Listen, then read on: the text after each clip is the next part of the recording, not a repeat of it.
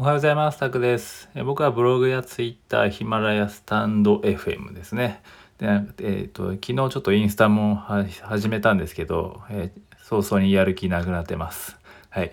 っていう感じで、えーまあいろいろなものに手を出しつつ、えーフリーランスをしてもがいてます。はい。で、今日はですね、えっ、と、なんだっけ、あ、忘れちゃった。えっ、と、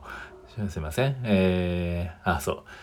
昨日ちょっとツイッターでつぶやいてまあ少し少しだけね気持ち最近の中では反響あった方だったんですけどまあ発音について英語の発音についてツイートしたことを、えーちょっとテーマにお話していこうと思うんですけどまあテーマとしてはま英語の発音をこうそんなにみんながみんなこうね盲目的に、磨く必要ってあんのかなっていう話をしていこうと思います。はい。えっ、とですね、まあ、つぶやいた内容としてはこんな感じです。えっ、と、まあ、僕ね、あの、前がバイリンガル教育で働いてて、まあね、えー国多国籍な感じで働いてたんですよね。いろんな、全部で20カ国ぐらいの人と働きましたかね。まあ、各、あの、スクールには、その、そんなにね、3、4カ国ぐらいの人しかいないんですけど、まあ、いろんなとこを回ったりしてたんで、えーそれで、あ、なんか押した。で、えっ、と、働いてました。で、その中で一番最初に働いた時に、あの、アメリカ人の方と働いてたんですけど、まあ、その方がね、えーテキサス出身なんですよね。まあ、全然英語をね、そんな別に聞き取りづらい子もないし、むしろ、まあ、彼は日本語も全然話せる、もう20年くらい日本に住んでるんですかね。なんで話しやすいし、まあ、日本語も全然話せるんですけど、まあ、そんな彼とね、まあ、そんな彼はいつもハブに、ハブ、あの、わかりますかね？お酒飲む、えーバーみたいなハブってあるじゃないですか、いろんなとこに。えーそこに入り浸ってる人なんですけど、まあ離婚もして、まあ子供はいるんですけどね、離婚もして、まあ日本にもう20年ぐらいいて、まあ英語ずっと教えてっていう感じでやってる方なんですけど、えーまあその方と話しててだいぶ前置き長いなっていう話なんですけど、まあその方がね、テキサス、テキサス出身で、えーまあ元ね、同僚だったんですよね。その方が、えー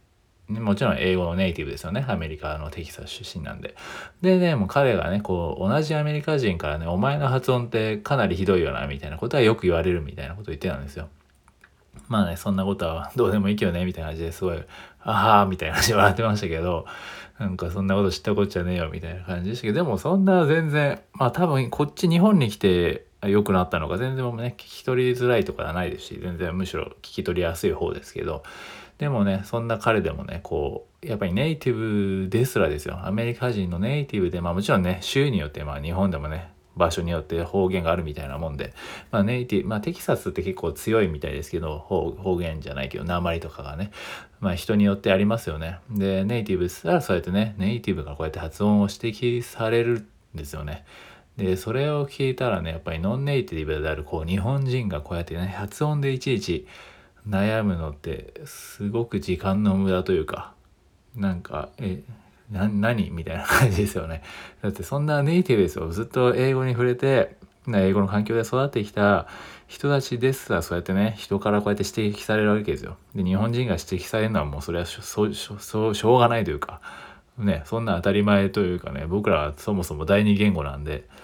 うん、なんかそこまでねこう神経質になって発音がこうじゃなきゃいけないとかって言って話せなくなるぐらいならもう捨てていいなと思います。まあ、僕も正直発音はしっかり学んでないですし今でも別にね、えーいまいちですけど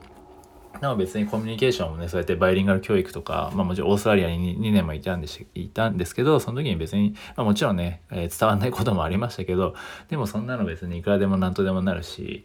えーあっちが聞いてくれるしね、えーそれでまあにこっちで帰ってきてもそのバイリンガル教育でもほぼ困ったことはないです。別にちゃんと学んだこともないです。発音。まあ発音記号はね、えー学んだ方がいいよっていうのは僕は言ってるんですけどまあ多くの方も言ってますよね、えーなんですけど、えー発音記号とかねちゃんと読んだ方がいろいろね勉強の効率が上がったのでいいよとは言うんですけど別に発音をね、えーこれがこうとかね、えー細かいのをやいちいちやる必要はないかなって。やりながらやっていけば勝手に磨かれるんでもちろん別にね学ぶことが悪いとは言わないですしそんなのえー、みんな磨きたい人はどんどん磨けばいいんで、まあ一緒でスキルなんでね、別に自分が追求したいんであればもちろん追求すればいいし、でも別にどこを自分のね、目的に置くかっていうところはね、本当にコミュニケーションであれば、そこはもう使いながら磨けるし、なんかそこでね、えー、気にして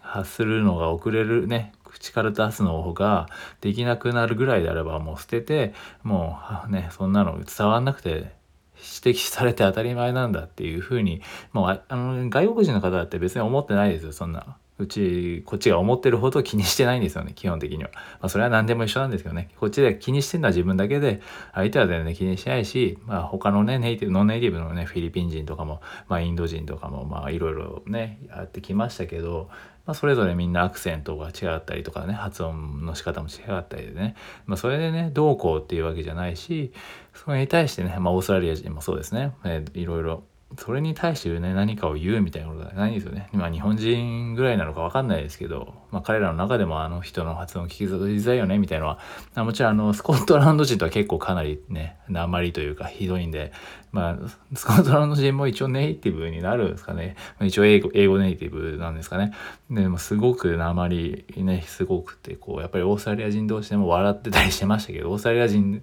に笑われたりもしてましたけど、なんかもうそんなもんですよっていうとこですね。なんで日本人のね、ジャパニーズ・イングリッシュで笑われるとか、そんなのはもう正直捨てていいかなっていう、そこでね、えー、変にこう喋れなくなるぐらいであれば、やっぱりそこは捨てましょうっていう話ですね。捨てた方が絶対にいいし、相手はそんなこと気にしないし、それだったらちゃんとコミュニケーションしてほしいって思ってる人は、日本にいる外国人は少なくとも、えー、そう思ってます。そういう声はいっぱい聞いてきました。日本人って冷たいよねって結構言われたんで、でもそんなことはないと思うし、ただね、やっぱり話すことに躊躇しちゃったりとか、英語ができる人でもなんか、ね、その TOEIC のテストとかね、取れてたり、なんか、ね、留学とかしてた人とかでも、で僕なんかより全然英語力あるのになんか話しかけないとかあるんですよねやっぱり。まあ何な何なのか分かんないですけど。で僕はもう自分の英語の勉強と思ってね、えー、国日本に帰ってきてそのバイリンガル教育でバンバンこう適当な英語で喋ってたんですけどしたらなんかあなたみたいな日本人ってあんまりいないよねみたいな感じで言われてなんかうんなんだろうなもったいないなというかなんかそうやって冷たく思われちゃうぐらいだったらもうそうやってねバンバン話しかけた方が相手は喜んでくれるしそこでね気にしないでなんか話して、まあそれでね、うまくコミュニケーション取れないったらそれはそれでしょうがないじゃないですか。笑ってごまかせばいいというか、もうそのぐらいのレベルですね。で、相手に冷たいと思われるぐらいならね、せっかく自分がね、勉強してきたものがあるんだったらちょっとでも使うと。ね、言葉なんで結局は相手との意思疎通で相手を思いやってこそなんで、なんか最初からね、そこで、あ、ミスし、間違えたらとか、うまくコミュニケーション取れなかったら、えー、伝わんなかったら僕の発音、私の発音がどうのとか、思って何もしないぐらいだったら、やっぱりもう適当な英語でいいんで話した方が絶対的に自分の力も伸ばすし、え、相手との関係も良くなるし、っていうとこですね。まあもちろんね、えー、合わない人もいますけどね。でもやっぱり発してみないと、やっぱり相手には伝わらないです。でやっぱり日本人にはそうやって見られちゃう可能性が結構あるんだなっていうのを感じたんで、まあ、僕はもうどんどんどんどんこう拙い英語でも、えー、なんかハードルをねどんどん下げたいなと思ってこうやっていろいろ発信してるんですけどで僕はね全然本当にねなんかツイッターにいる人たちみたいな変なよくわかんない レベルの 人たちがいっぱいいますけど、まああそこが、あそこに合わせる必要はなくて、最低ラインをどう上げていくかっていうことが大事だなと思いますね。英語なんて別にいらないっちゃいらないですけどね。日本に住んでる分にはいらないっちゃいらないですけど、やっぱり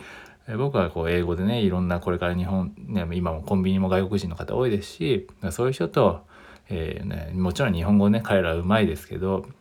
相手の国の言葉で話してあげ話してあげるって言ったら上から目線ですけどやっぱりそれって大事だと思うんですよね。どどちらもやっぱりある程度できるようになっていく。別にすごい高いレベルなんていらないんで相手とちょっとしたコミュニケーションを取れるようになっておけば